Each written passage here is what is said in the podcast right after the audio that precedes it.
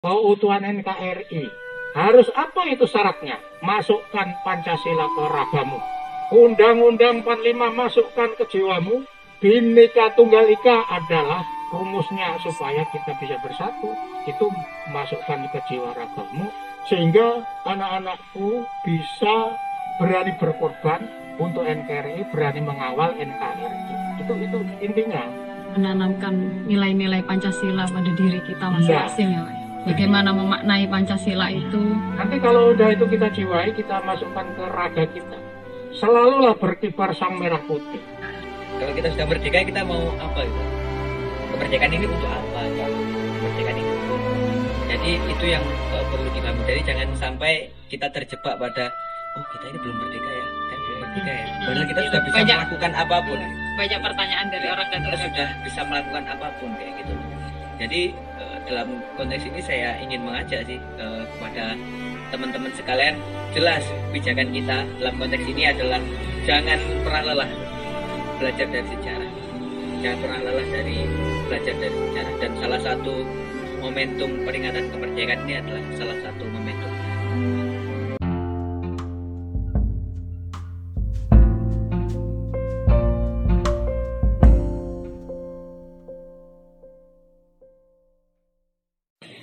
Halo Yoters, kembali lagi sama kita di podcast Gesah Yot. Oke, hari ini kita bakalan ngomongin tentang makna perjuangan nasionalisme di kala pandemi. Oke, saat ini saya lagi bareng dua, dua narasumber kita nih. Yang pertama dari Bapak veteran kita, Pak Sutrisno, veteran pembela NKRI dan Mas Soleh bisa memperkenalkan diri terlebih dahulu. Oke, perkenalkan eh, halo Yuters ya Ya, Apa? Yoters, halo. Eh, eh, perkenalkan nama saya Musoleh Pratama. Nama lengkap saya Musoleh Pratama. Saya sekarang tengah menempuh pendidikan eh, berkuliah di Universitas Airlangga Surabaya, jurusan Ilmu Sejarah angkatan 2016. Sekarang saya sudah semester akhir, jadi eh, sekarang tengah proses lagi pengerjaan. ngurusin skripsi. Oke, semangat buat ngurusin skripsinya, Mas.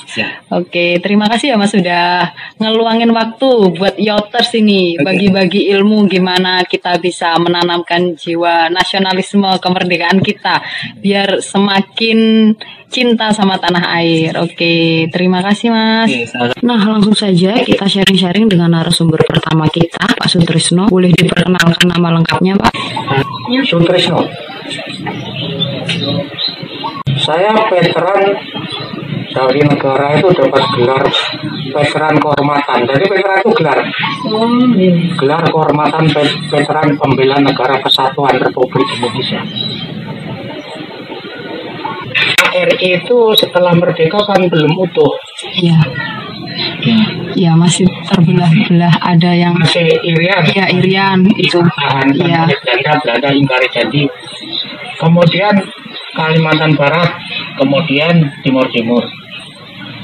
Saya setelah kenalan sudah kenalan saya ya, saya uraikan dari pertama kenapa ada veteran, kenapa ada pahlawan,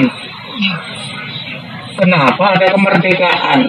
Ya intinya itu satu-satunya yang paling penting adalah para pejuang pendahulu kita, pemuda-pemuda waktu itu tidak mau dilecehkan kedaulatannya sehingga bersatu melawan penjajah, merebut kemerdekaan.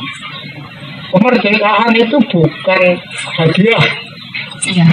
bukan warisan. Kemerdekaan adalah membutuhkan air mata, membutuhkan darah membasahi ibu, ibu pertiwi. Barulah bangsa Indonesia menjadi satu, berarti satu padu. Mungkin bangsa Indonesia ini kalau tidak ada penjajah, mungkin bersatu mungkin belum.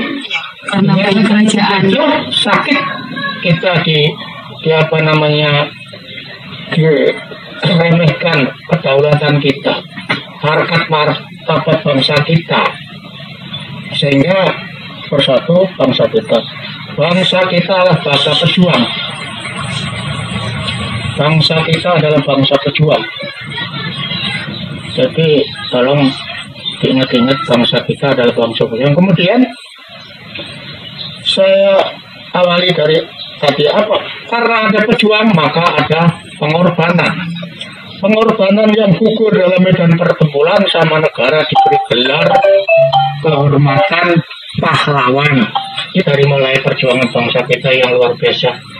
Bangsa kita Indonesia Bapak berani. Sampai-sampai Perdana Menteri Inggris mundurkan diri atau dicopot karena gagal agresi militer kedua itu waktu pertempuran di Sukabumi. Bang, bangga kita semua. Bangga bangsa Indonesia, pemuda-pemuda waktu itu, tentara walaupun sipil. Bangga kita itu. Kalau tidak seperti Satu itu, padu ya Pak ya. karena apa? Bangsa kita, pemuda-pemuda waktu itu, waktu itu berani berkorban. Karena sudah merasa dijajah Belanda sekian ratus tahun kemudian dijajah itu dilecehkan dihilangkan hak-hak kita. Maka sampai Bandung lautan api itu namanya pahlawan Malatya itu meledakan hutan mesiu itu pada masa itu. Kemudian kenapa? Ada tadi saya bilang kan ada pahlawan-pahlawan adalah para prajurit, para tentara ataupun sipil yang ikut bertempur gugur di medan pertempuran itu pahlawan. Pahlawan. Iya. Oh. Pahlawan itu berarti yang gugur di medan perang meskipun dia sipil, meskipun dia dari bagian tentara ya Pak ya. Oh. Kemudian yang masih hidup sama negara diberi gelar kehormatan veteran pejuang. Jadi pertempuran itu semuanya kan nggak gugur di perang. Yang masih hidup seperti bapak ini, ini masih hidup. Topi kuning ini adalah gelar kehormatan Kebetulan bapak itu veteran pembela yang melanjutkan NKRI keutuhan NKRI. Jadi veteran itu intinya satu rangkaian pejuang, kemerdekaan, pahlawan, veteran. Pasti kemerdekaan itu ada ada pahlawan. Pahlawan. Kemerdekaan pasti ada veteran. Oke. Jadi negara memberi kehormatan kepada veteran itu gelar gelar kehormatan. Kemudian anak-anakku mahasiswa ini penting sekali bagaimana saya kalau ingat ini sudah agak sebentar istirahat ya karena kalau sudah suruh cerita ini ingat pada waktu pertempuran sehingga kadang-kadang pikiran kita itu terlalu teringat ke sana kan. jadi anak-anakku bagaimana satu padunya bangsa Indonesia sehingga bisa merebut kemerdekaan itu adalah veteran pejuang negara Republik veteran itu ada tiga. Satu veteran pejuang. Gelar veteran pejuang negara kesatuan Republik Indonesia. Nomor dua veteran pembela negara kesatuan pembela saya berarti penerus terus nomor tiga veteran perdamaian veteran perdamaian itu adalah veteran yang ikut bergabung persatuan pemersatu bangsa. Di sana juga saudara-saudara kita juga ikut mendamaikan dunia gugur di sana juga ada. Oke, veteran pejuang itu yang seperti apa Pak? Veteran pejuang adalah veteran yang merebut kemerdekaan Oh, yang merebut kemerdekaan. Iya. Kalau Bapak yang nah yang melanjut melanjutkan yang kayak setelah merdeka NKRI itu memang belum utuh belum utuh. Oh, iya. jadi dilanjutkan perintah presiden untuk menyelesaikan keutuhan NKRI yaitu veteran pembela gelar. Veteran itu berarti yang pernah bertempur melawan negara asing seperti penjajah Belanda, Portugis, Inggris. dengan Malaysia kita waktu itu. Itu itu veteran. Nah, bagaimana yang sama-sama bertempur tidak mendapat gelar veteran? Kan banyak ya Pak. Iya. Jadi ada batasan. Jadi satu tahun bertempur yang pertama itu umpamanya itu 9 bulan itu dianggap veteran yang membuka, yang menguasai wilayah, sudah berebut. Kemudian satuan tugas datang itu petabri. Jadi sudah sampai veteran, pembela, Veteran pembela veteran perjuang, pejuang sudah jelaskan Iya. yang merebut merebut. kemerdekaan. Kemudian NKRI belum utuh, yaitu tugas veteran pembela. Pembela. Untuk NKRI utuh dari Sabang sampai Merauke, ya itu tugasnya eh, veteran pembela. Veteran pembela adalah yang terdiri dari perebutan Iran Barat, Trikora, kemudian Timur Timur, itu sama negara yang masuk pertama, yang besar istilahnya itu, itu dapat gelar kehormatan.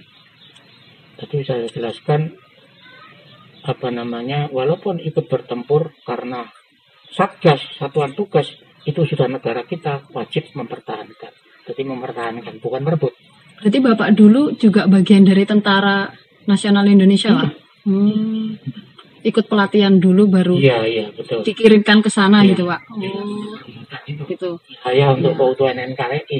Hmm. Kemudian veteran ada tiga tadi saya sebutkan veteran perdamaian terutama. Ya, yang terakhir perdamaian.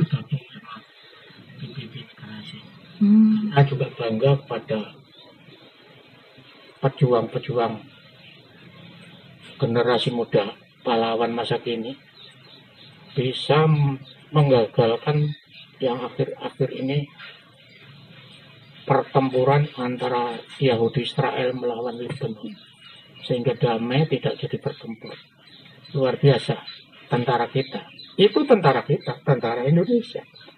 Tentara Indonesia bukan main disegani di mata dunia. Karena mampu masuk dan mendamaikan. Yang akan bertempur jadi tidak bertempur. Eh, ini saya mau tanya nih, Pak. Nilai-nilai apa yang ada pada pejuang terdahulu untuk diwariskan kepada generasi muda? ya. Ya. Nilai-nilai para pejuang itu sangat penting. Nilai-nilai pejuang 45 itu sangat penting untuk digelorakan kepada generasi muda. Karena nilai-nilai pejuang 45 itu perlu di- di- didorong atau digelorakan kepada generasi muda. Supaya generasi muda itu punya landasan landasan yang kuat, dorongan yang kuat, sehingga siap berkorban untuk NKRI. Jadi intinya gitu.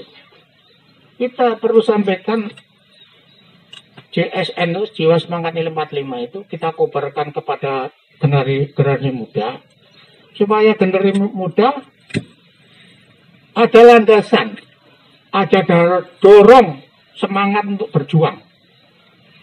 Tanpa landasan, tanpa jiwa semangat dan Semangat. dorong, tidak ada mau berkorban. Itu tugasnya kita-kita ini masuk ke SMA. Itu, Hmm. itu. Menanamkan jiwa-jiwa iya. nasionalisme itu ya, Pak? landasannya. Landasannya. Kenapa saya mau berjuang? Karena saya cinta sana, tanah air. Saya bangga jadi bangsa Indonesia. Walaupun diiming-imingi apa pun, tidak mau mencium bendera asing. Ya. Tetap mengibarkan merah putih di dada. Itu itu tujuannya dari eh, para pejuang yang melanjutkan kepada generasi, generasi muda supaya ada landasannya. Kalau sudah landasan itu dijiwai oleh generasi muda, udah pasti satu jengkal pun tidak akan dilepas tanah air ini. Perjuangan itu ditanamkan kepada para pemuda ya. Iya, betul. Bagaimana kita nantinya bisa semakin mencintai negara, Iya, bagaimana bisa menjaga keutuhan negara itu betul. sendiri. Iya. Karena anak-anakku semua mahasiswa ini adalah calon calon pengawal negara kesatuan Indonesia. Keutuhan NKRI. Harus apa itu syaratnya? Masukkan Pancasila ke ragamu. Undang-undang 45 masukkan ke jiwamu. Bineka Tunggal Ika adalah rumusnya supaya kita bisa bersatu. Itu masukkan ke jiwa ragamu sehingga anak-anakku bisa berani berkorban untuk NKRI, berani mengawal NKRI. Itu itu intinya. Menanamkan nilai-nilai Pancasila pada diri kita masing-masing ya, ya. Bagaimana memaknai Pancasila Iya. itu? Nanti kalau udah itu kita jiwai, kita masukkan ke raga kita. Selalulah berkibar sang merah putih. Iya. Kalau sekarang NKRI katanya harga mati. Harga mati. Iya, Iya. itu. Iya. Nah sekarang apa pahlawan-pahlawan masa kini bicaranya seperti itu. Ya. Apa yang ditanyakan lagi barangkali? Eh, arti kemerdekaan menurut Bapak itu apa?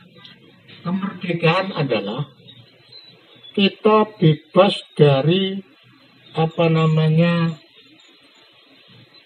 penjajah, Penjajah. kemudian kita menentukan nasib bangsa kita sendiri tanpa ada gangguan dari asing. Iya, itu kemerdekaan. Jadi kita tidak boleh melecehkan kedaulatan. Kedaulatan kita hak kita. Itu itu arti kemerdekaan. Jadi kita sangat bangga kepada pejuang yang luar biasa. Jong Jawa, Jong Jawa, Jong. Kemerdekaan kita sendiri tanpa diberikan oleh negara lain ya. Iya, tanpa diberi negara lain. Merebut kemerdekaan Iya. sendiri. Ibu Pertiwi dibasahi dengan darah. Perjuangan. Iya, darah perjuangan. Iya. Eh, dari Bapak kan sebagai veteran dulu yang memperjuangkan dan tetap membuat Indonesia merdeka gitu ya Pak ya. Menyatukan kembali Indonesia menjadi utuh kembali dari Sabang sampai Merauke. Ada nggak sih Pak eh, hal yang Bapak rindukan dari perjuangan-perjuangan Bapak dulu gitu? Kira-kira apa? Iya. Yang paling diingat sama Bapak? Yang saya rindukan itu adalah justru generasi muda dan saya bangga itu yang saya rindukan untuk mengisi kemerdekaan itu. Yang saya rindukan isilah kemerdekaan itu yang baik-baik. Itu sangat merindukan kita. Contohnya kita bangga dengan kota Banyuwangi. Sekarang Banyuwangi rindu kita sudah sedikit terobati. Ya. Cita-cita kita, rindu kita sudah terobati karena Banyuwangi bisa kondang. Ya, semakin Ya. dikenal Iya. di Indonesia. Kondang, Ya. kondang ke mancanegara. ke mancanegara Iya. Siapa sekarang yang nggak kenal Banyuwangi gitu ya Pak itu, itu kita sudah terobati kerinduan kita. Bagaimana kalau upamanya hanya sedikit ya semua manusia itu berjuang pasti ada kekurang dan lebihnya. Masalah kita juga harus bangga dengan kalau orang Banyuwangi. Orang Banyuwangi itu andil kemerdekaan luar biasa. Bagaimana pertempuran Selat Bali. Ya. Kapten Soekardi yang memimpin agresi militer 1 1947 korban pasukan kita sipil maupun militer banyak yang ada di bom Iya. kapal kita dibombardir oleh Belanda di situ itu apa karena Belanda masuknya agresi, ag- ag- agresi militer itu dari mulai bom Dari mulai bom ya? Banyuwangi Oh ya. agresi satu pertama. Ya, satu. Itu dari bom. Kita bangga andil putra Banyuwangi untuk kemerdekaan. Luar biasa. Kita kalau memang saya menyampaikan ke ke ke, ke SMA itu harus bangga dulu ke wilayah kita. Kalau udah kita bangga, pasti berani berkorban. Tanpa kebanggaan, pasti kurang kurang peduli Berarti mempertahankan kemerdekaan itu sebenarnya lebih sulit dari meraih kemerdekaan atau gimana, Pak? kalau merebut kemerdekaan ya memang berat ya sulit harus berani berkorban jiwa dan Jiwa dan raga. untuk melanjutkan merdek kemerdekaan maksudnya misi kemerdekaan. Itu luar biasa. Membutuhkan mental baja. Bahkan sampai sekarang ya, Pak ya. Iya, membutuhkan mental baja. Yang sama untuk mental baja sekarang banyak pengaruh. Pribadi-pribadi para pejabat yang mentalnya mental boleh dikatakan itu kalau kasarnya itu mental kiri mental pengemis. Ya sekarang udah rame masalah apa itu? Yang koruptor itu siapa Ya. itu? Yang kemarin keciduk itu, Pak. ya. Dari iya, itu menunjukkan penegak hukum kita. Itu yang menyakitkan kita. Itu mentalnya mental kiri. Udah beberapa tahun baru Iya, bisa tertangkap. yang dimaksud kok dikendalikan? Iya, mental ya mental kiri begitu. Itu apa hukumannya? Nggak usah dipenjara. Kalau menurut saya. Iya. Di diapain, Pak? hukumannya adalah survival tidur di setiap makam pahlawan seluruh Indonesia, kumpul selesai. Seperti pejuang Ya. waktu survival. Ini ini ide saya Kayak bergerilya gitu ya, Pak ya. Nah, berarti dengan kayak hukuman sanksi sosial gitu loh, Pak. sesuai betul itu kalau Daripada di penjara, di penjara nanti dia nggak punya iya, mental nggak punya mental. kemudian Makin Kalau saya punya pemikiran para penjahat itu, terutama penjahat apa namanya keadilan rakyat, penjahat ekonomi, penjahat penjahat penjahat apa namanya hukum yang sangat memalukan harkat martabat bangsa Indonesia seperti itu itu saya sangat sakit hati. Satu-satunya hukuman yang bisa mengembalikan harkat martabat bangsa Indonesia adalah survival di seluruh pahlawan di Indonesia ini seperti kalau bergelirnya kasih makan di situ tidur situ sambil membersihkan makam pahlawan yang kotor dibersihkan lima hari di Kabupaten Banyuwangi lima hari Jember lima hari sampai kopi keliling Indonesia pokoknya. ya sadar Iya. bagaimana perjuangan bangsa untuk, untuk memerdekakan ini Dengan enaknya kayak menjual harga diri bangsa. harga diri Pak. bangsa dipermalukan Iya. ke dunia penegak hukum terutama kalau itu dilaksanakan hukuman seperti itu pasti dia tekuk lutut itu. kalau dihukum di suka miskin semakin buat kafe Iya. Kamarnya dibaguskan. Bukan kafe karena ada ponakan saya kerja situ dulu ibunya itu kalau main poli itu di di situ ada lapangan sepak bola di tengah itu Ya. kamar Soekarno gitu di, di tengah itu lapangan sepak bola ini ada sekedar pengalaman ibunya dengan saya informasi mungkin bisa mendapatkan kalau jurusan sejarah sangat penting kalau menurut yang sering ke sini itu jurusan sejarah. Ya. Kemudian tadi hukuman mereka itu yang melecehkan bangsa kita yang mempermalukan bangsa kita itu menyakitkan para pejuang. Hukumannya itu. Survival di setiap pahlawan sambil membersihkan tidurnya tidak boleh rumah di tengah-tengah teras itu aja. disuruh menghafalkan semua pahlawan satu persatu Nama-nama pahlawan. Nah, Banyuwangi pahlawannya ini, ini, ini, tulis, hafal sudah, pindah. Indah. gitu lagi. Merauke sampai semua. Terakhir Kalibata pahlawan kelas 1 Di sana pahlawan kelas 1 yang mempunyai bintang gerilya. Hukumnya wajib negara dimakamkan di sana. Kalau kita berjam pembela dengan pejuang boleh dimakamkan di tempat pa- makam pahlawan setempat. Kalau bintang gerilya itu urusannya sama negara. Banyak saudara kita pahlawan yang harus mendapatkan bintang gerilya, mendapat bintang gerilya harus dimakamkan di Kalibata. Tapi keluarganya tidak mau nah, maunya di makam yang terdekat kemudian itu yang melecehkan saya lanjutkan masalah apa namanya pengalaman saya tugas itu perlu nggak? Enggak nama-nama. Nah, Perlu. Coba apa yang mau ditanyakan? Oke, mungkin masih eh, di era pandemi ini ya Pak ya. Oh. Kan biasanya kalau di 17-an gitu ada lomba-lomba kayak lomba makan kerupuk, lomba ini kan kalau sekarang tidak diperbolehkan untuk berkumpul-berkumpul gitu.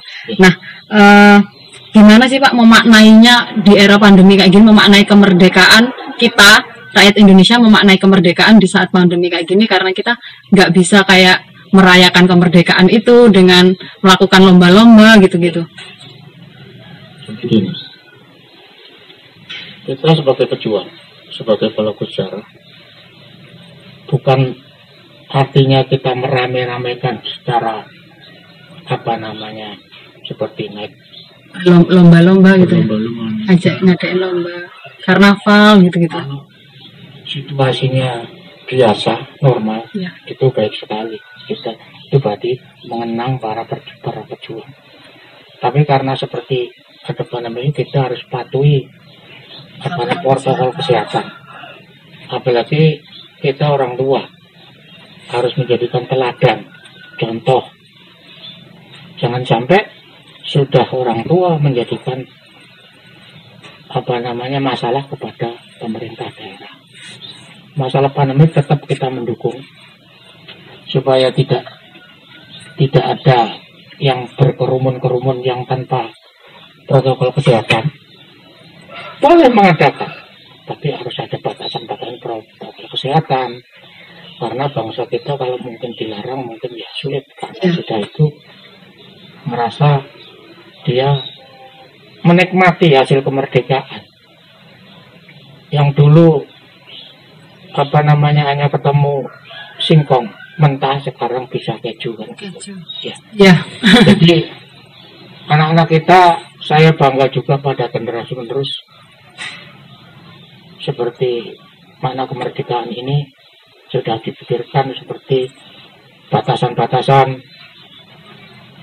kemudian dianjurkan jangan bergerombol berkumpul pun harus melalui protokol kesehatan Iya. harus izin izin. Iya harus izin. Seperti kemarin ada dekan dari Unimba, dosennya di sini ya saya bikin jaga jarak.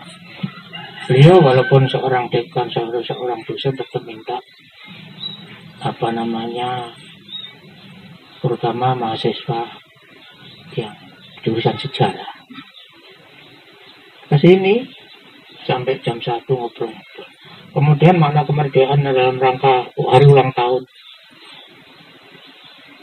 Kalau yang biasanya dilaksanakan umpamanya seribu pasukan peserta anak-anak kita, ya mungkin tetap dilaksanakan tapi batas dibatasi dengan kesehatan. Karena kita kalau seperti patuh mematuhi cuci tangan, pakai masker itu berarti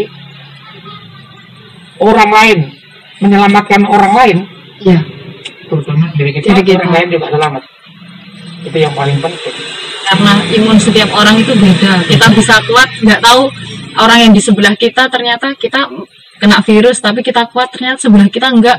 Akhirnya yang sebelah kita yang terkena virus itu gitu ya. kemudian tanggal 10 Agustus baik ulang tahun Ulang tahun veteran, nasional, kita juga mengadakan tabur bunga.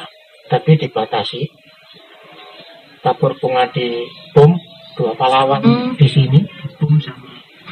Mungkin masing-masing bisa. Hadir aja mungkin apa gitu. Di BUM itu hanya kalau diizinkan sama pemerintah daerah kita rencanakan di BUM itu 10 20 orang acara eh, eh, penabur bunga kemudian di makam pahlawan ini di sini ya juga 20 orang kemudian karena kita sudah nggak punya gedung udah lama Hmm, Universitas Uniba Universitas Uniba. Banyuwangi iya. Sudah berkali-kali melalui fasilitas kita. Kita maunya di makam pahlawan tepat apa namanya itunya jenazah para tempat apa namanya. Ya di situ tapi karena ada yang peduli para dekan kita supaya setelah mengadakan tabur bunga langsung diarahkan ke gedung Uniba. Karena kayaknya bagus sekali Pak. Dekan ini memikirkan orang tua kalau duduk seperti ini berdiri. Berdirinya sulit iya. nanti.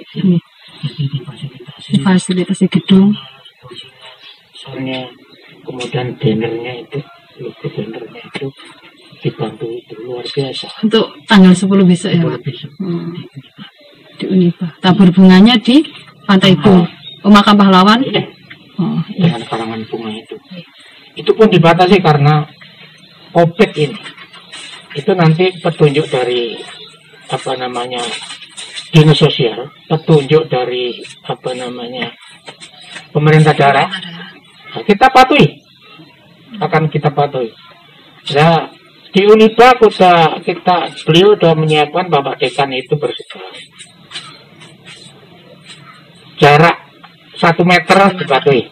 Kemudian nanti dari protokol kesehatan juga yang yang yang hadir di situ.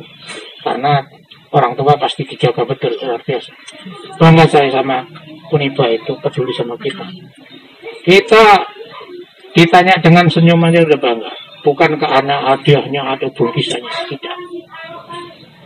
Bangga lagi karena generasi muda mengisi kemerdekaan tadi saya pernah sampaikan bagaimana TNI kita bisa menyelamatkan antara pertempuran itu bisa tidak tidak digagalkan itu luar biasa. Kemudian sekutu khusus yang luar biasa itu Amerika, Inggris, Prancis ditekuk lutut lututkan sampai bangsa ini sama TNI kita dalam hal menembak. Banyak yang takut sama tentara ya, kita.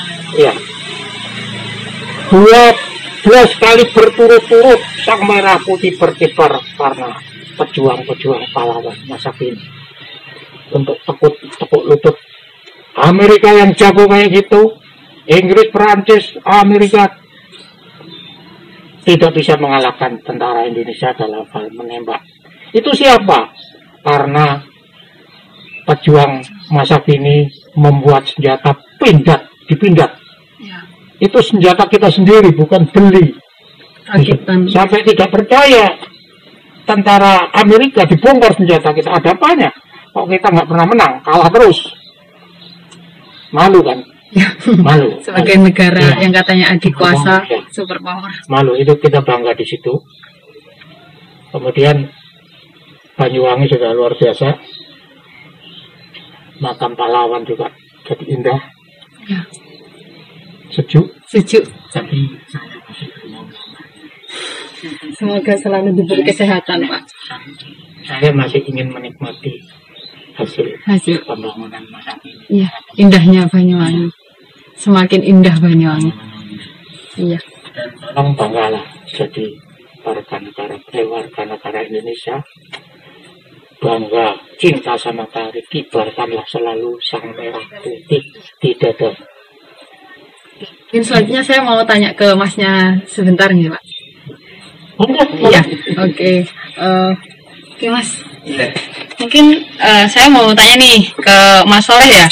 Mas Soleh mahasiswa sejarah UNER Universitas Erlangga tahun 2016. 2016. Sudah masuk semester akhir. Sudah masuk semester akhir. Iya. Hmm, semangat. Oke. Okay. Mungkin pertanyaannya gini. Makna perjuangan menurut Mas Soleh itu apa sih? Makna perjuangan ya. Jadi yang pertama terima kasih sudah mengenalkan dengan Pak Sutrisno ya Pak ya. Bagian dari veteran uh, ya pembela salah satu pelaku sejarah memang pelaku sejarah. Jadi kalau dalam penelitian sejarah itu beliau ini sumber primernya. Makanya tadi beliau bercerita banyak dikunjungi oleh dosen-dosen sejarah, sejarah karena sumber informasi dari beliau itu yang dicari dari ya. penelitian kita gitu. Jadi kalau terkait makna perjuangan mungkin uh, sedikit banyak sudah dijelaskan oleh Pak Sutrisno ya. Tapi secara uh, akademis mungkin ya dalam konteks kemerdekaan ini ya perjuangan sekuat tenaga itu tadi dalam uh, merebut kemerdekaan dari pemerintah kolonial Belanda ataupun pendudukan militer Jepang pada Ya. waktu itu. Jadi uh, perjuangan di sini dalam konteks kemerdekaan ini mungkin tidak hanya secara fisik ya Pak ya, tapi juga proses diplomasi. Jadi secara tenaga perang, tembak-tembakan dan lain-lain, tapi juga secara diplomasi Masih dilakukan. dilakukan. Iya. Iya, benar Pak. Oleh karena itu kan Indonesia ini satu-satunya negara di dunia itu yang Bisa meraih kemerdekaannya sendiri. Proklamasi. Iya, proklamasi. Bukan luar biasa Pak. gitu. bukan diberikan oleh negara lain gitu. Gitu. Iya, bukan hadiah, tapi perjuangan kita. Perjuangan kita secara fisik kita kuat, kekuatan militer kuat, tapi secara akal lewat diplomasi politik juga sangat kuat. Itu yang patut kita apa ya bangga gitu loh. Kita satu-satunya negara yang mampu memproklamasikan kemerdekaan. Kurang lebih seperti itulah mana perjuangan dalam konteks kemerdekaan ya. Iya. Kalau menurut Mas nih, kita sebagai generasi muda, gimana sih kita harus berjuang lagi biar negara kesatuan Republik Indonesia ini semakin maju, semakin dikenal terus dan kemerdekaannya itu selalu dipertahankan oleh kita generasi muda kan biasanya kebanyakan dari kita mungkin ya kalau dari menurut aku kayak lebih bangga dengan produk luar negeri gitu-gitu kan. Nah, itu gimana sih biar kita semakin mencintai dan berjuang buat negara kita gitu. Yang pertama mungkin saya ingin mengutip eh, kata-kata Bung Karno ya Pak ya. Jadi tentang seribu orang tua yang bisa mencabut Semeru dari akarnya. Kemudian eh, sepuluh pemuda yang akan menguncang dunia gitu. Jadi orang tua aja bisa mencabut Semeru, tapi ternyata sedikit pemuda saja bisa menguncang dunia dari itu. Pemuda itu adalah estafet eh, perjuangan ya, estafet perjuangan. Jadi penerusnya Pak Sutrisno ya kita kita ini Iya. ya kita kita ini. Jadi eh, bagaimana sih eh, kita sebagai generasi muda itu eh, meneruskan perjuangan dari Pak Sutrisno dan eh, teman-temannya di veteran atau yang sudah meninggal mendahului kita. Jadi yang pertama kalau dari eh, kacamata sejarah ya, yang saya pelajari bahwa eh, kenapa kok sejarah itu juga penting. Kita masuk ke situ dulu ya. Kenapa sejarah itu penting? Sederhananya, ketika kita mempelajari sejarah, kita itu akan mendapatkan informasi atau pengetahuan yang ketika kesalahan itu terjadi di masa lalu, kita tidak akan ulangi di masa di masa akan datang masa gitu. ya. akan datang kita tidak akan mengulangi Sebagai pelajaran sebagai pelajaran gitu. Dan kemudian yang keberhasilan keberhasilannya itu nanti kita akan ulangi di masa kita ini. pertahankan dan kita perbaiki lagi biar lebih baik lagi gitu ya. Tepat sekali. Oleh karena itu apa yang disampaikan oleh Pak Sutrisno tadi dan perjuangannya di masa lalu bersama teman-temannya itu kita bisa petik dari situ. Apa saja sih yang dilakukan di masa lalu eh, heroismenya kayak gitu, perjuangan tanpa pamrihnya, rela berkorbannya itu eh, kita petik dari situ. Jadi sebenarnya kita belajar dari sejarah itu gunanya adalah dari itu. Bagaimana sih eh, di masa lalu perjuangannya gitu. Eh, Ketertarikan Mas melajari sejarah berarti dari itu juga ya. Bagaimana kita belajar dari masa lalu agar masa depan ini lebih baik lagi gitu. Benar sekali. Jadi selain dari cerita-cerita dari pelaku sejarah, Pelaku sejarah itu sendiri. itu, kita juga bisa kan baca-baca buku sejarah gitu. Catatan-catatan di masa lalu, laporan pemerintah, laporan militer atau catatan-catatan eh, masyarakat sipil itu bisa kita ketahui eh, dari situ gitu. Eh, Mungkin eh, sedikit saya tambahkan jangan sekali-kali akan sejarah Bung Karno. kalau kita lupa sejarah bangsa kita sudah pasti hancur Benar. bukan main sejarah Iya. Kita ada karena adanya sejarah ya. Iya. Kita bisa berdiri seperti ini karena ada sejarah yang perjuangan-perjuangan veteran, perjuangan para pahlawan untuk menjadikan negara ini merdeka gitu ya. Pak. Mas Yani udah tahu kan Iya. veteran itu adalah adalah gelar kehormatan dari negara tidak semua militer sebagai tentara Tidak mendapatkan gelar kehormatan. Tidak semua. Ini adalah kehormatan yang tertinggi untuk kemiliteran Ada karena kriteria-kriterianya gitu. ya. kriterianya adalah satu yang veteran pejuang kemerdekaan itu yang merebut kemerdekaan kemudian pembel, veteran pembela yang NKRI ini bisa utuh seperti Irian Barat Kembali. Nah, utuh. Itu Utuh yang kembali. menyatukan keutuhan NKRI adalah veteran pembela. kita penerusnya nomor duanya kita Hmm, kemudian nah sekarang memang ini mas ya. Ini catatan ya Enggak. karena jangan nanti tidak kemudian veteran pejuang di Banyuwangi sudah mulai habis. Kemudian sudah banyak yang berbaring. Itu kadang-kadang boleh dikatakan dilupakan. Hanya kita sebagai penerusnya pembela ini selalu kunjungi. Karena kita sangat hormat pada pejuang. Saya juga ikut menikmati si perjuangan itu beliau-beliau sama sekali kadang-kadang sampai saya usahakan bagaimanapun veteran Banyuwangi bisa seragam karena kalau kita diundang di upacara 17 Agustus waktu itu bajunya kelabu udah buruk sedangkan kita duduknya di VIP yang depan kemudian berderetan berderetan dengan pejabat yang Pejabat, pakai pejabat. jas dasi. Pakai HP yang mahal-mahal kita dulu. Tapi beliau-beliau tidak pernah berpikir bagaimana para pejuang ini. Tapi kita tidak pernah menyesal tidak pernah apa namanya menuntut apa-apa pejuang itu siap berkorban kita sudah biasa apa namanya eh, apa mental kita dikecewakan Hmm. sudah terbiasa Bahkan Tidak sama pernah meminta pemerintah baju. sendiri ya Pak ya. tidak pernah minta baju tidak pernah minta apa gedung pun dibongkar menghilangkan sejarah kita juga tidak pernah menuntut apa-apa hanya anda anda para mahasiswa ini yang harus itu kok bisa hilang nah, gitu. yang kalau kita mau dihabisin nyawa pun kita berikan apalagi hanya gedung dua Gimana itu Pak? itu dekat Dekat, ya. nah itu ya di sana. dekat itu apa? sudah hilang Belambangan itu ya ya sudah hilang sudah hilang. sudah gedung juan aslinya sudah tidak ada Diganti sejarah dengan, sudah diganti dengan apa itu Pak sekarang? tidak dibangun modern Oh. bagus sebenarnya tapi mestinya yang dasarnya itu jangan dihilang Ya jangan dihilangkan. Ada nilai sejarah. Dipertahankan Sejarah ini sebenarnya. mestinya ya Ya. bicara kita tidak boleh bicara pejuang itu karena apa? Tidak pernah mengeluh. Ya. tidak pernah menuntut apa-apa. Baju pun buruk tidak pernah menuntut apa-apa. Ya kita urunan sama teman-teman. Sampai pejuang itu yang masih berbaring kita belikan baju seragam lengkap. Tanda-tanda lengkap kadang-kadang dia kalau kita itu menangis deh para pejuang di apa namanya Bangurjo ada pejuang. Kemerdekaan. Namanya Pak Mahat. Dia berkorban jiwa dan raganya. Bukan itu saja.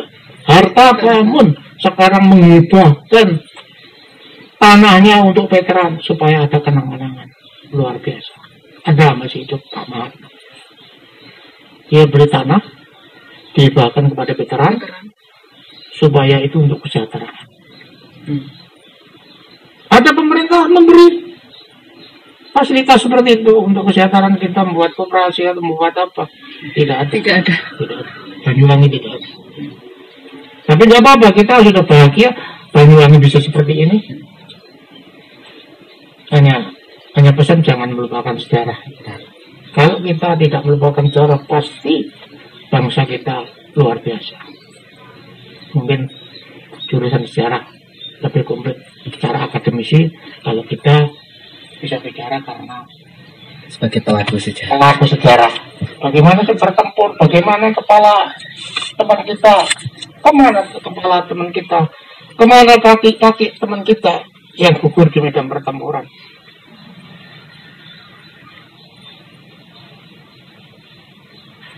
sampai dibawa kaki karena Iya. beli musuh-musuh kita itu membutuhkan kaki kita yaitu sepatunya. Jadi dipotong dibawa karena dia membutuhkan waktu gerak cepat supaya dia tidak ditangkap sama kita. Banyak kepala dibawa ke mana? Untuk apa kepala nggak ngerti kita? Kaki dibawa karena dia butuh sepatu. Potong ditelanjangi bajunya diambil. Dalam medan pertemuan. Kalau saya paling komplit ini ya saya tambahkan Pak ya sejarah saya. Komplit itu di, di Irian Barat. Saya di sana komplit operasi militer operasi koteka operasi karya. Yang membuka lapangan terbang Wamena itu kita diterjunkan di sana kalau tidak pakai terjun tidak bisa masuk pasukan. Setelah kita buka di sana saya kebetulan engineering para para grup. Dan saya orang teknik. Ya saya dibekali di pacel dibekali dibekali apa namanya berencong itu kalau anu apa di Banyuwangi pecuk apa ganco Gancu. terjun itu ganco pacel lengkap di sini.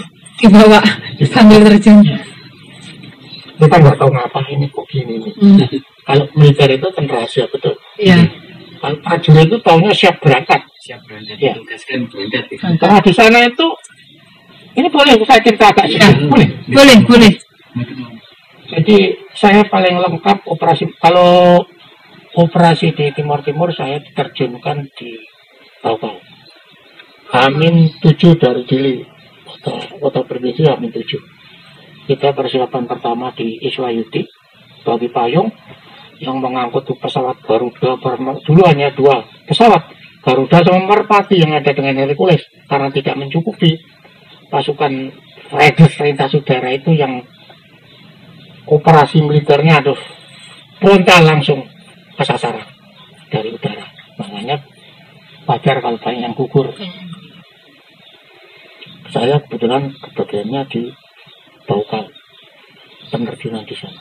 Saya waktu penerjunan di Irian itu uh, kita nggak kenal orang-orang nayak. Dasar bukan dayak nayak.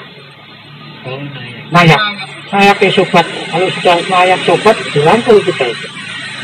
Yang meler-meler itu nempel kadang-kadang karena kita itu namanya seorang prajurit itu memang harus wajiban kita tetap kita supaya kita kita sulit yang mudah dipersatukan.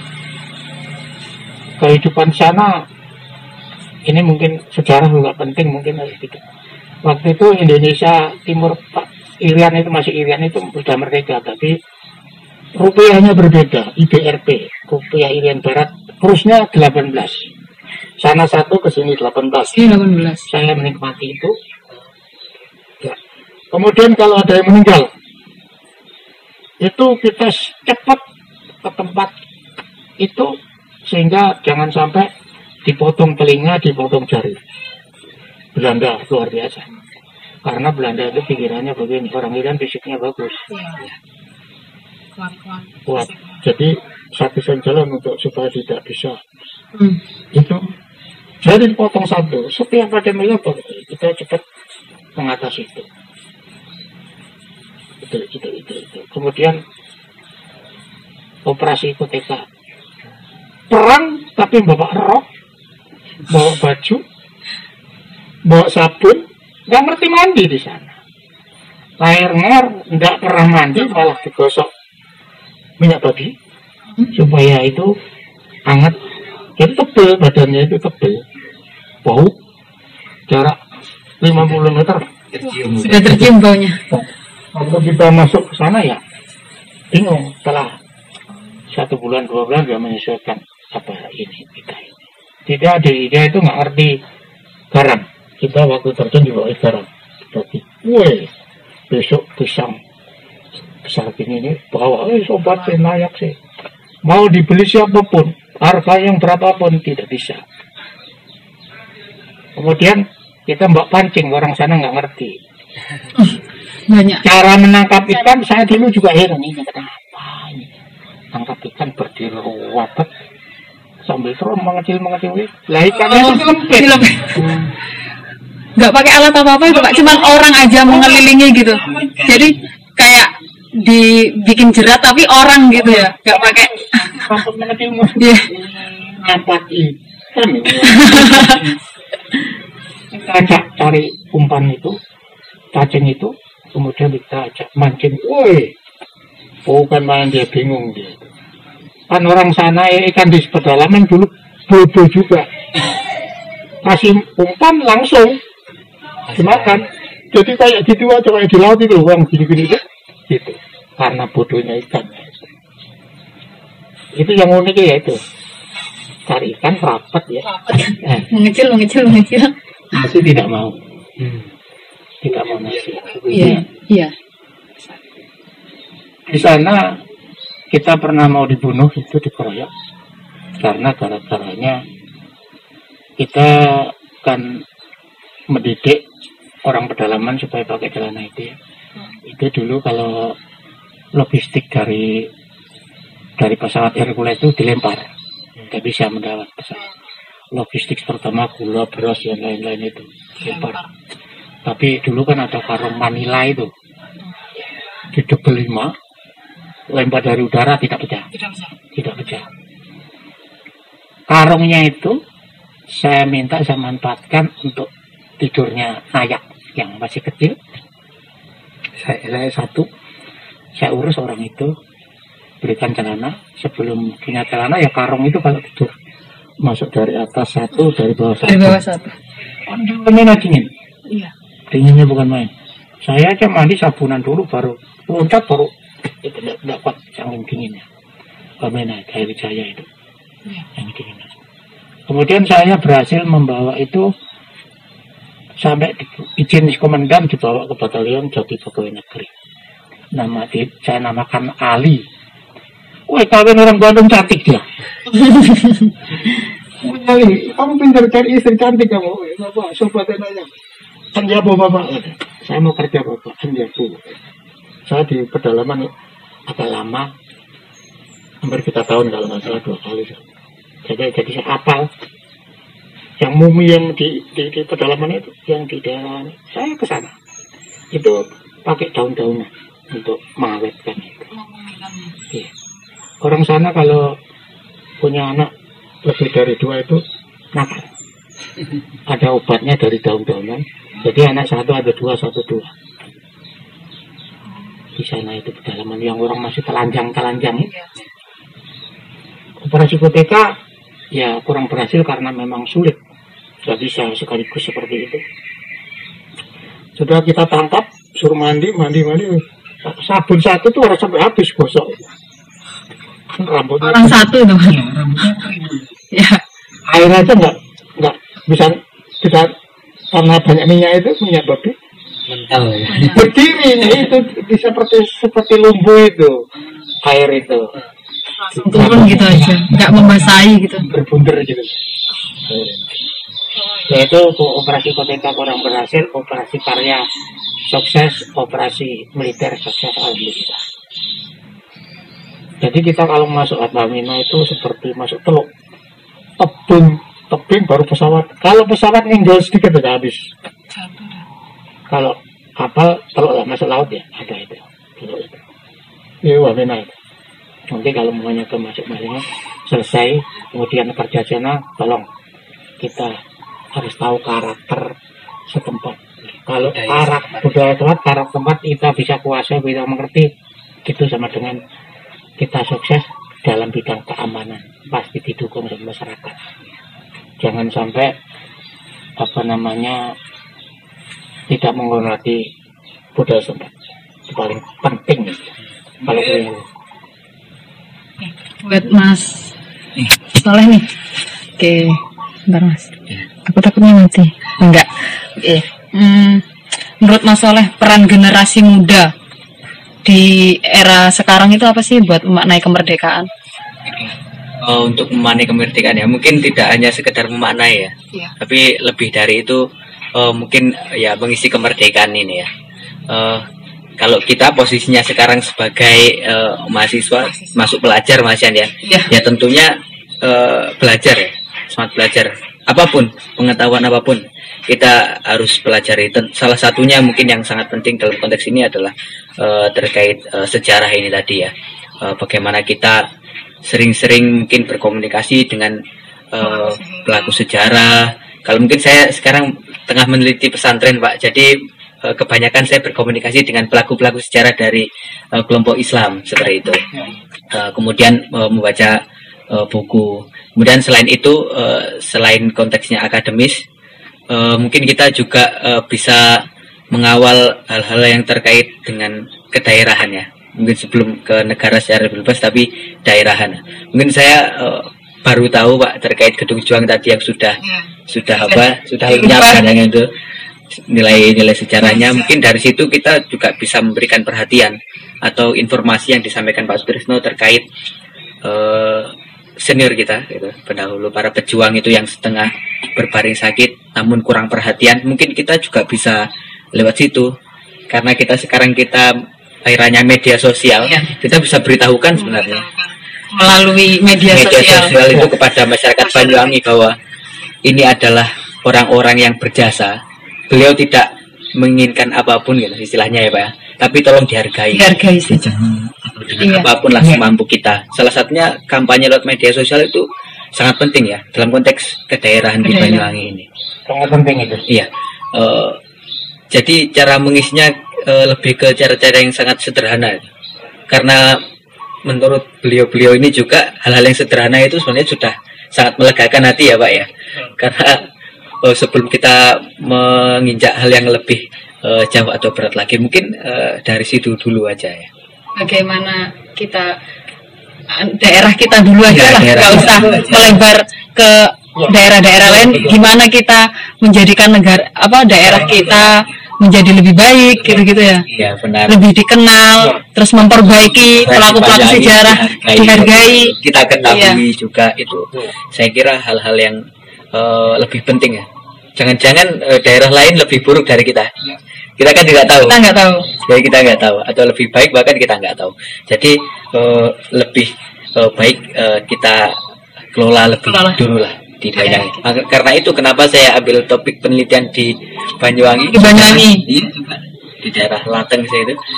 Ya itu tadi saya terpanggil ya saya ingin mengulik lebih dalam sih bagaimana perjalanan sejarah Banyuwangi. Sini. seperti itu. Emang kalau kayak aku ini dulu kuliahnya di Jember terus sekarang ada di Banyuwangi kayak gini. Kayak merasa kurang tahu akan Banyuwangi. Iya, gitu. iya banyak ketertinggalan. Aku merasa iya. Iya. Seperti saya Menteri Pendidikan benar tidak tahu sejarah. benar Iya. Tidak ya, iya, tidak ngerti sejarah. Pelaku-pelaku sejarah di bidang pendidikan tidak ngerti, makanya dia juga banyak koreksi di situ. Jangan melupakan sejarah sangat penting. sangat penting Ya, silakan. jadi segala kebijakan-kebijakan itu mungkin tadi kalau Pak Sudarso menyinggung soal Menteri Pendidikan Pendidikan. jadi kebijakan pendidikan harusnya juga berpijak kepada sejarah, Sejarah. Jadi kemarin kan sempat rame terkait program operasional penggerak itu BOP itu loh itu kan yang Muhammadiyah sama NU PGR itu sampai tarik diri dari situ kan itu menjadi PR jangan-jangan Menteri Pendidikan ini hanya memikirkan terkait oh era ini Iya, dia, ini loh kayaknya dia cuma mikirin iya. sejarah ke ya, depan gitu. aja. Iya, ke depan aja. Jadi itu kan kayak ya kurang memang. Kurang. Benar kan Harusnya belajar dari masa lalu, sejarah itu kayak gimana. Lembaga pendidikan Ma'arif NU, Muhammadiyah, dan Taman Siswa mungkin Iya. kalau masih ada. Itu sebelum kemerdekaan. Sebelum kemerdekaan, sebelumnya aja Kementerian Pendidikan, sebelumnya ada Pak Nadiem sudah berkiprah. sama NU sudah punya pesantren pesantren punya punya Iya. tempat pendidikan pendidikan. Belajar Dewantoro dengan Taman Siswanya, itu sangat luar biasa perjuangan di era eh, penjajahan. Dulu sekolah-sekolah itu kalau tidak di bawahnya perintah kolonial itu dilarang, diboleh, tidak boleh Tidak boleh beroperasi. beroperasi ya. Iya, benar. Iya. Jadi- Biasa begitu memang. Iya memang. Seperti ini. Iya. Makan sedikit. Iya. Timur Timur. Iya. Penjajah yang paling luar biasa jahatnya Portugis. Tidak boleh pribumi itu menikmati seperti punya kambing. Kalau udah mati boleh dimakan. Hmm. Kalau kalau kalau itu itu punya dibeli Iya. sama Semuanya. Hmm. Iya. kalau tahu motong itu ini ini waktu saya ke sana itu. Saya kan masuk pertama jadi ngerti. Sampai Belanda itu walaupun penjajah masih peninggalan sejarahnya bagus. Di bidang pertanian bendungan-bendungan kereta api masih kita nikmati. Belanda Jepang juga bagus kita berani berjuang. Kita pintar perang.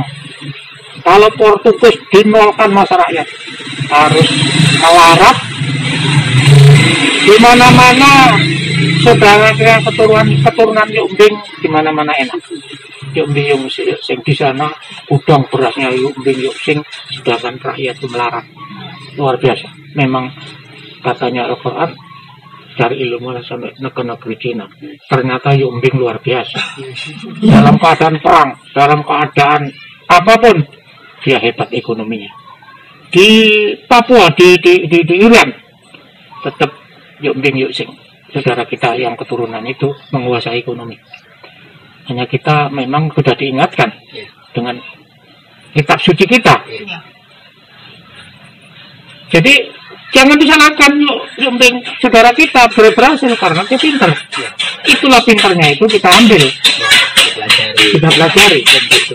Kemudian seperti apa namanya Portugis tidak meninggalkan sejarah apa-apa. Jalan yang diaspal di kota saja seperti dekat gereja itu yang diaspal. Rakyat tidak boleh masuk tempat gereja yang bau-bau itu. Tidak boleh. Saya tahu persis karena saya mulai pertama. Kemudian di bidang pertanian, saya tambah Mas Yani barangkali tambahan aja. Itu cara bercocok tanam.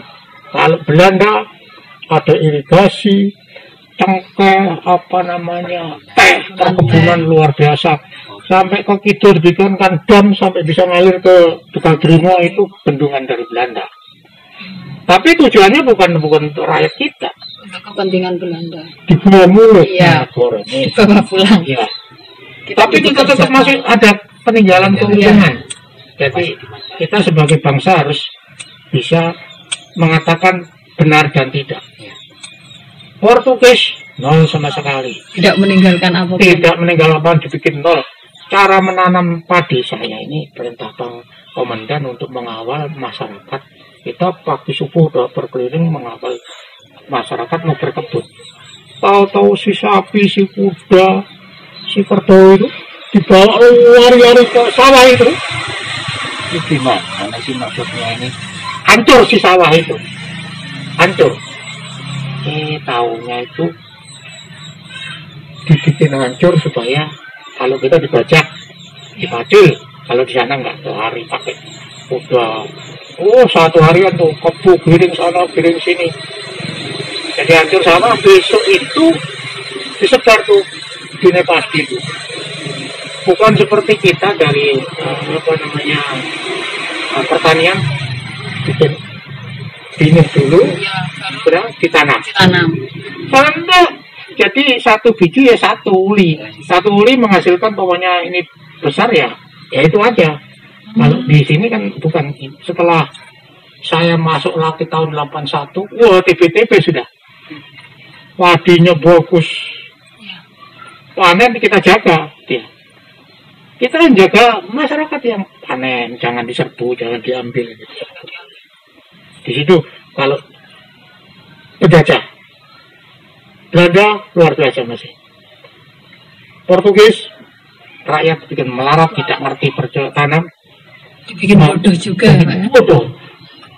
Berapa tahun dijajah ada mungkin ada insinyur itu dua apa satu itu keturunan Portugis. Rakyat sana nggak bisa, nggak bisa. Uang di sana dulu kan eskudu, eskudu masuk. Ya tambahan mungkin dari sejarah ini terbalik. Ya, itu aja yang dari Portugis siapa sifat penjajah. Iya. Oh, mungkin yang terakhir ya Pak ya. Pesan-pesan buat generasi muda dari Bapak. Ya. Iya.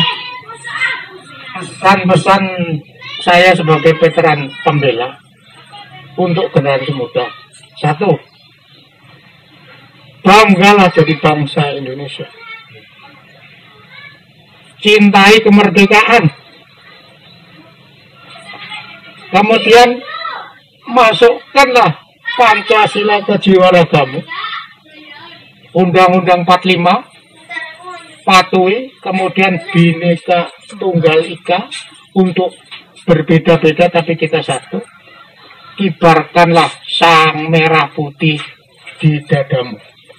Pasti anak-anakku semua tidak. Walaupun bom atom meledak di kepala kita tidak akan tergoyahkan. Pasti berani berkorban untuk NKRI ini sudah menjadi kita sebagai pelaku sejarah bangga dengan para apa pahlawan-pahlawan masa kini yang dari mulai yang saya tahu ya dari bidang kemiliteran pindah membuat senjata standar angkatan senjata Indonesia. Dipakai pertandingan di luar negeri tidak pernah terkalahkan berkibarlah sang merah putih. Amerika Inggris Prancis takut lutut kita. Itu bangga kita pada generasi muda. Yaitu yang pesan saya ulangi pesan pertama banggalah jadi bangsa Indonesia. Cintai kemerdekaan. Pancasila masukkan ke jiwa ragamu di eh, apa namanya Undang-Undang Sama Lima. Bineka Tunggal Ika. Merah putih kibarkan selalu di dadamu di mana berada. Walaupun saudara-saudara mahasiswa berangkat ke luar negeri cari ilmu ke luar negeri membawa rupiah. Rupiah itu coba apa rupiah itu? Rupiah adalah Indonesia tidak ada negara lain Iya. rupiah rupiah adalah Indonesia belajar ke luar negeri hebat sukses walaupun ada iming-iming apa pun tidak pernah bergeming karena ada Pancasila ada Undang-Undang Dasar 45 Bhinneka Tunggal bangga sama bangsa Indonesia. Indonesia bukan bangsa tempe. Indonesia adalah lahir dengan perjuangan. Indonesia adalah bangsa perjuang itu pesan-pesan saya. Jagalah apa namanya bikin banggalah pada generasi tua. Karena Banyuwangi kita bangga kita menikmati. Walaupun kita tidak pernah meminta tidak pernah merengek-merengek. Gedung juang dihabisin tidak pernah kita. Itu pesan-pesan dari kita sebagai pelaku daerah barangkali kalau di bidang akademi karena jelas nol karena latar belakang saya itu. Langsung yang berhadapan jadi bagaimana kalau bertempur saling kirim surat saya tidak mau perang melalui udara. Saya perang senang sama darat itu di Irian itu. Itu di Pak Misi. Yuk kita layani perang sama darat ya kita gugur. Tidak pernah saya menangis karena itu kewajiban. Teman kita kepalanya hilang. Saya tidak pernah menangis. Kakinya ke mana tidak pernah menangis. Karena itu kewajiban kita sebagai pejuang untuk mempertahan, mempertahankan NKRI saya cinta sama NKRI bangga dari bangsa ini saya tidak sama sekali bangga sama kalung-kalung Korea itu. Kalau ada ke sini saya tidak bangga tidak pernah bangga dengan produk luar negeri. Silakan anda ya boleh ngomong begitu tapi nggak usah saya. Saya nggak bangga sama sekali itu. Ya hanya itu pesan-pesan saya. Mungkin kalau dari generasi yang sekarang coba banggalah sama produk Indonesia dulu. Ya Jangan kebanyakan sekarang kan bangga sama produk-produk luar negeri kayak ya ya, ya. hype hype abis gitu kan. Iya. Tapi gimana kita menanamkan bangga sama produk-produk kita sendiri dulu lah. Gitu. bangga, bangsa, Ya, bangsa Indonesia. bangga sebagai bangsa Indonesia pasti produk Indonesia yang dipakai Iya. saya bangga nih generasi muda luar biasa membuat kita katanya apa yang yang membuat apa tadi itu kita kangen apa apa itu tadi ya itu. Bisa terobati karena mengisi apa namanya kemerdekaan dengan yang baik-baik saja. Kalau yang jelek yaitu hukumannya. Masukkan ke karantina survival kasih beras kasih misting kayak militer itu kasih tikar tidur di situ. Makan di situ. makan di situ. Sudah bersih makan pahlawan pindah ke Pindah ke Kemarawan. itu Jember seluruh Indonesia. itu pasti dia kapok Iya. kalau ditaruh di suka miskin Senang senang. Iya. Terima kasih malah nanti. Iya. Sampai senyum-senyum dia. Bisa kamarnya bisa dibikin kayak hotel. Eh, dapat informasi dari Iya. keponakan saya sendiri kerja di sana. Kemudian ibunya itu dulu waktu main poli, main bola keranjang di situ tuh luas lapangan sepak bola di dalam itu. Sekarang jadi sempit karena KP. Matanya buta itu petugas. Karena ya, rendah martabat bangsa Indonesia ya karena wah, karena di situ yang banyak itu kebanyakan saudara kita keturunan Yumbing, Yuk Sing di situ. Yuk, yuk, sih.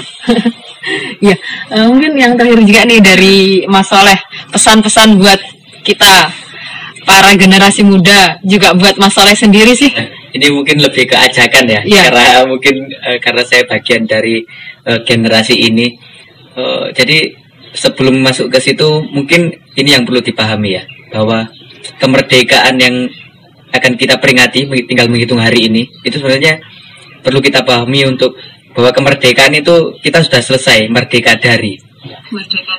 Merdeka dari. Dulu yang Pak Sutrisno dan kawan-kawan ada di pikirannya ketika eh, melakukan pertarungan fisik atau diplomasi itu bagaimana pikirannya? Kita merdeka dari penjajahan.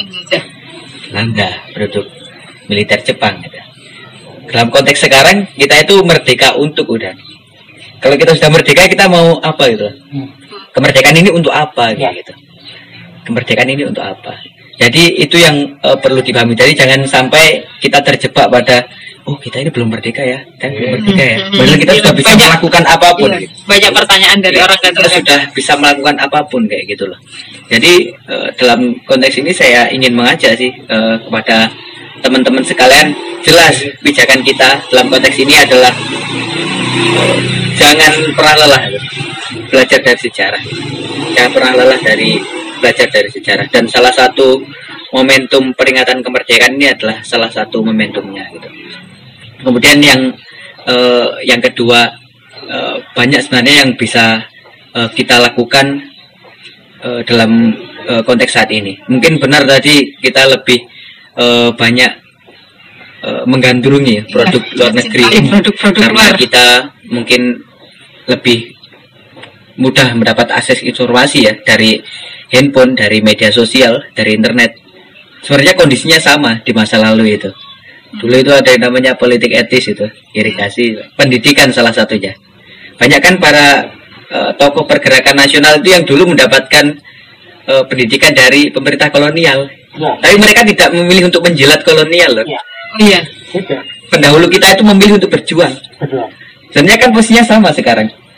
Kita itu dapat loh eh, asupan teknologi dari luar negeri. Ya.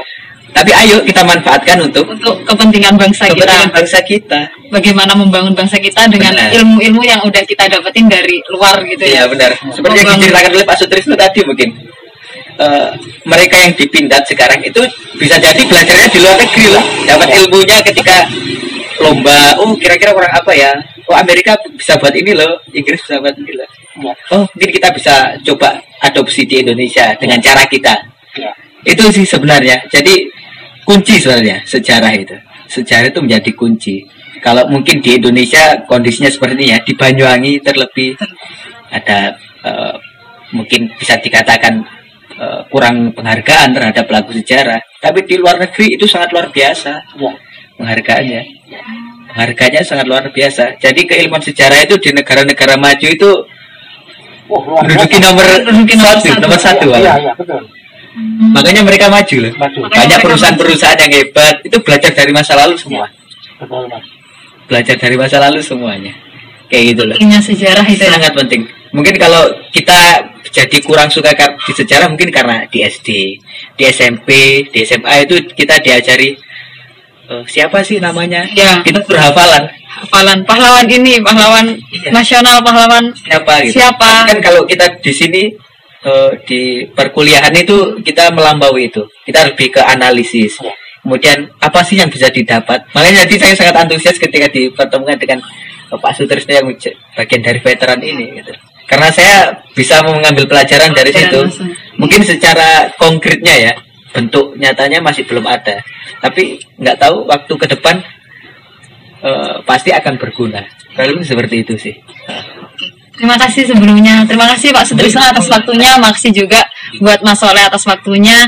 Terima kasih Yoters yang udah dengerin podcast kita. Sampai ketemu di podcast kita selanjutnya.